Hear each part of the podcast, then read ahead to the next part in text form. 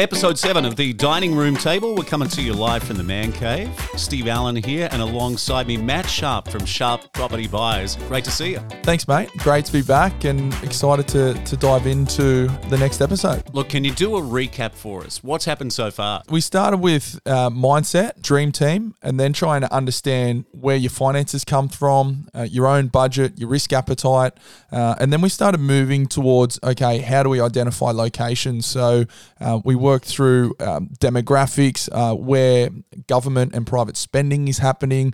So as you can see, we're starting to paint a bit of a picture and a bit of a journey as to what you should go on if you're looking to invest and invest seriously. So we're drilling right into the location now. We've discussed demographics. We understand what the local demographic wants within the area that we've identified. And now we want to try and work through okay, what is this property going to be worth? And, and how do we do that? I've loved every episode. Uh, I've got to say, I really enjoyed the demographics because I love numbers and data.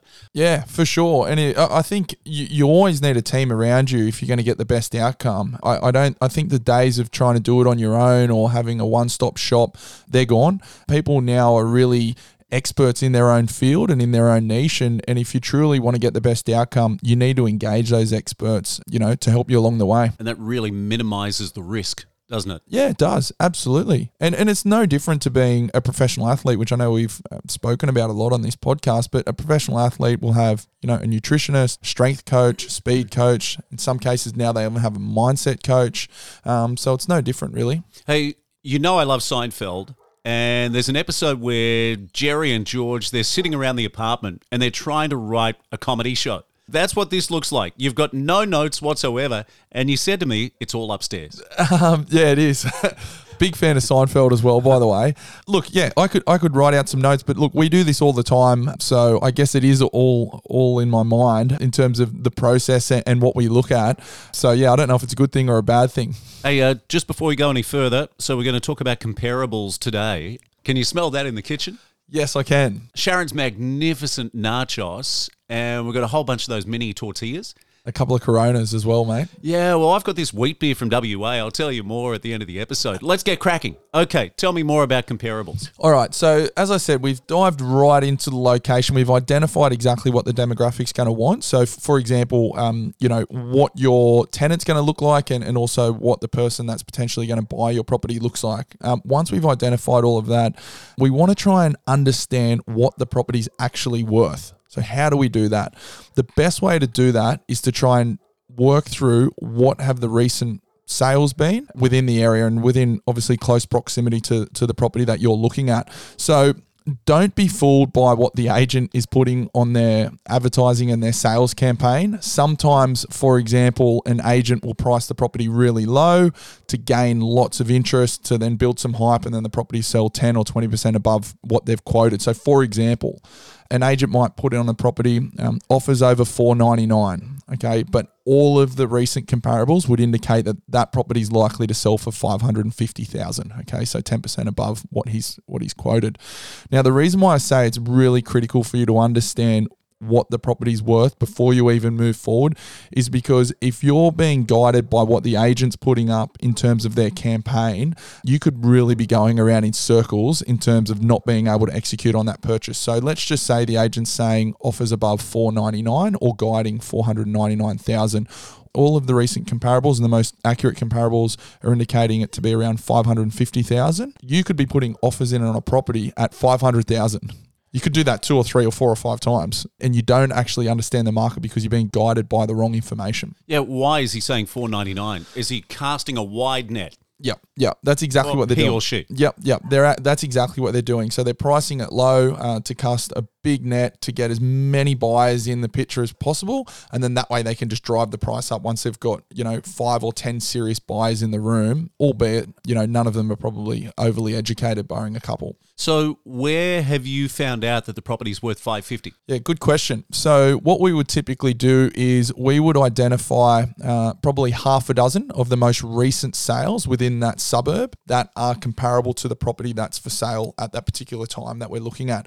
A good way to do it would be to look at a couple of superior properties and where they landed in terms of price, and then compare that with a couple of inferior properties to see where they landed in terms of price. So, an example might be a nicely new renovated home within that same suburb, maybe a couple of streets away, sold for 600,000 for example.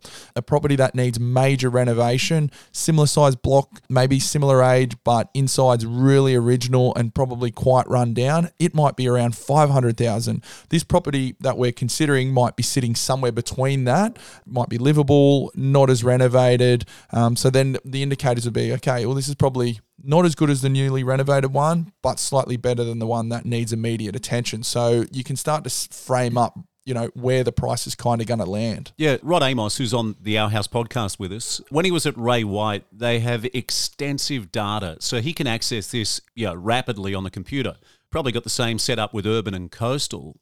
Where does Joe Average get this data. Yeah, look, and and look, we're very fortunate that we have that data as well. And not only that data, what's interesting is in some of the markets that we're buying in, so outside of New South Wales, typically a property will be in a 21 day cooling off period. So a little bit different to here in New South Wales. Most properties here in New South Wales are either 7 or 14 day cooling off. So we're actually getting information in real time. We can get that usually through our agent relationships. Um, so it wouldn't be broadcast to the public. Now, a normal Joe Blow, they need to do the best they can to try and uncover that information. Now, ways you can do that is is ask the agent directly who may have a property that's recently sold or it might be listed as under offer on realestate.com.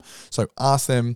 The reason why you should do that is because that way you have the most up to date market information possible. So if a property has sold for, you know, 500,000 and then another one pops up and it's slightly better, but that information hasn't been released yet, you really need to know that because that can help you guide into the next property in terms of what the price is going to be worth. You know I love realestate.com.au. I jump on there all the time and have they got all that data in their suburb profiles? No, not as accurate. No, typically there's about a 3-month lag. And also, you need to understand with the information on realestate.com, typically that comes from RP data. Now, that's only calculated through measurements, you know, block size, beds, how big the building is. So it doesn't actually consider scarcity and also doesn't consider, uh, you know, the emotional factors as well. Whereas, as we know, property, uh, you know, it's an emotional asset. People are prepared to pay, you know, based on their emotions and not always with their heads. Give us some stories on how this has worked effectively for you. Okay. So, as I said, I think it's critical to understand the data and, and, and, what's happening on the ground and within a suburb to the most recent time frame as possible. So, typically, uh, we'll be well informed as to what a property may be under offer at. So, the agent won't disclose that to the public. However, they will let us know that the property may have sold for 510,000 as an example. Now, if there's another property that's popped up that might be slightly better than this one, that then gives us great insights as to where this next property is going to land in terms of price, regardless of what the agent has quoted, you know, on their advertising. Have you got some examples where you've saved, as a buyer's agent, you've saved one of your clients tens of thousands of dollars because you've been armed with all this information? Yeah, many, many.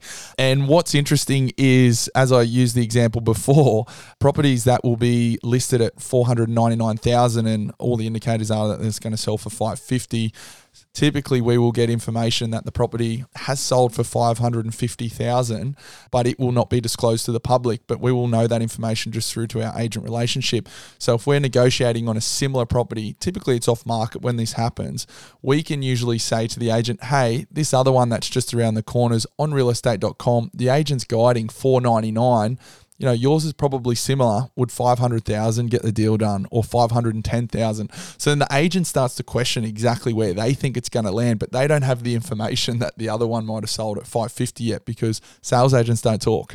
Yeah. Gee, I, we're the meat in the we're, we're the meat in the sandwich in most cases. Yeah, it shows how invaluable you guys are in the process. Like you told us, you know, probably 2 years ago that This is massive in America, isn't it? Buyers agents. Mm. It's a growing space, but it's just about being informed. You know, that's all it is. It's what we do every single day, and it's about being informed. You know, I've had half a dozen phone calls from agents this morning to give me updates on where properties are at, price changes, increases, decreases. So it's just about being informed and then arming yourself with that information going forward. Do you feel like the agents are realizing now that you're maybe a fast track to a sale? Yep. Yep. Always. They always have. Once you've built that relationship, definitely. Locally here and interstate. Absolutely. Because we're professionals. We understand the process. We understand how to navigate through the purchase. Uh, Someone who's thinking about buying a property, you know, they could be in way over their head and end up spending far more. Yeah. Yep. I, I can't, uh, you, you can't um, quantify exactly how much they could be, but just know that if it's something that you don't do every single day and you don't have those real details um, of the local market, you're at extreme risk of overpaying and mm. getting it wrong. Like mm. there's just, it's just a fact. Like it would be like me walking out of here and going, okay, I'm going to try and build a house or I'm going to pour a new driveway. Like where would I start? Mm. You- You're, you're just so much better position if you just ring an expert and say, I need a driveway. You know, what's the next steps? But we spoke about And, and isn't that funny? Because there's some things where you go, I would never attempt that. You mentioned about building. I've painted the house once inside. I'd never do it again. Just engage a professional. That's got to be our mindset, right? Yeah, and I think it's a growing mindset of people now that you know, obviously, taking up a lot of time to go through the process of buying a property. Obviously, people engage us to save them time, not just in the owner occupier space, but also time in the investment space as well, because. A lot of people out there don't have the time to be researching markets. Like we spend, we dedicate hours each week to be researching certain markets mm. to understand where the best opportunities are. And most people just don't have that education or will to want to do that. Well, Sharpie, we've spoken about comparable sale prices and maybe you've saved us tens of thousands, but what about as a rental? Yeah, look, good question. It's critical to understand okay, what's the property going to be worth and what is it worth to me and where does it make sense in terms of numbers? And you work through that through understanding the, the recent sales. So jumping in sold, uh, you know, using the sold filter on realestate.com and just jumping through what's sold in, in that immediate location to work through exactly what this property is worth that you're pursuing. The other critical element that you need to do is have a look at the rentals in that location as well to understand again what rental you could ultimately achieve for the property and then you can do your numbers based on that. So again you just work through this property in this rental market is a little bit superior than the one I'm considering. You know, it might be rented at $600 per week. There's another one around the corner that's not as good. It's inferior. It's only renting at $500 a week. And then that starts to paint a bit of a picture as to what you could actually expect, you know, to get per week for your investment property.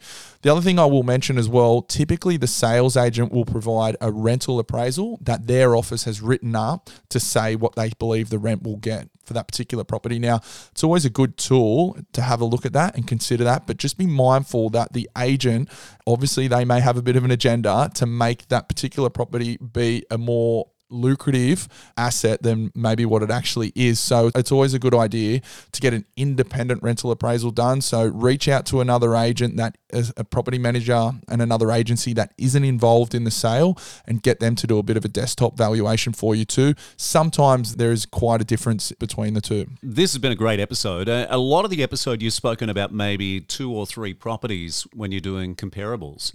What about in a market where, you know, you might have 15 to 20 properties that have sold recently that arm you with information? Mate, yeah, Uh, are you giving us an insight into where you're buying? So you're buying where it's more scarce? Yeah, it's more scarce. Yeah, the, the the areas that we're buying in, if there's 15 to 20 recent comparables in say the last four to eight weeks, it's probably not an area you want to be buying in. And the reason is because there's an oversupply. So at the core of the property market, it's about supply and demand. It's that simple. In some cases, we're comparing properties like Jade and myself, who, who's in our team.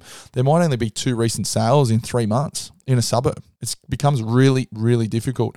And in a lot of cases, a lot of buyers have missed out on both of those properties. So we could be competing with 10, 15 different buyers that have recently missed out on those previous properties that we're talking about. Mm, whereabouts? Oh, it can be anywhere. What is that kind of silence, is it? We spend a lot of time on our research. We give a a lot away here, but yeah, we can't give it all away. Yeah. Anything else? No, it's been great. I think know your numbers as well on the back of that, which we'll probably dive into the next episode in terms of what your property management costs will be, what some of your outgoings are going to be, just so you can really paint a bit of a picture as to what your holding costs will be for that property. Yeah, I've got one more question on rent. So, quite often with uh, one of our properties on the far north coast in Pottsville, we'll often get a message from the real estate agent saying, yeah, it's time to put your rent up. I always find that as a bit of a moral dilemma because you've got some great tenants that have been in there for quite some time and do you want to hit them with another, you know, 30, 40 or $50 per week. Mm, well, look, and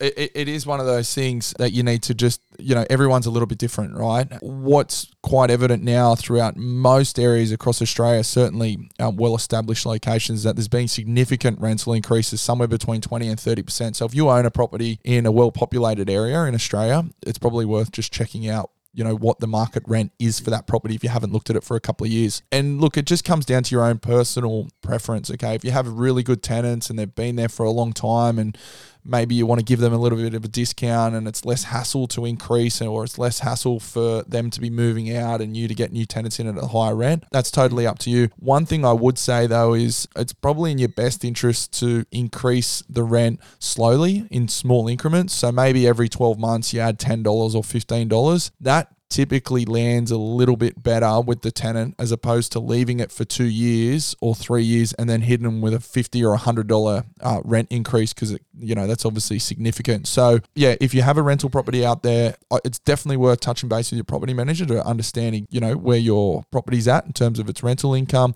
and make sure it's aligned with uh, the market value or close to. Sharpie, uh, let's cue the Mexican music. Time to enjoy some tacos. Sharon's a bit of an expert. She spent some time with some people from California. So we've got some beautiful little tortillas. Uh, your choice, mate. We could have beef or we could have fish. Uh, we've got a couple of Coronas in there for you, and we've got this beautiful wheat beer from WA that I bought a couple of years ago. Awesome. Nah, looking forward to it, mate. And uh, thanks so much. That is episode seven of the Dining Room Table. Take care. We'll catch you again soon.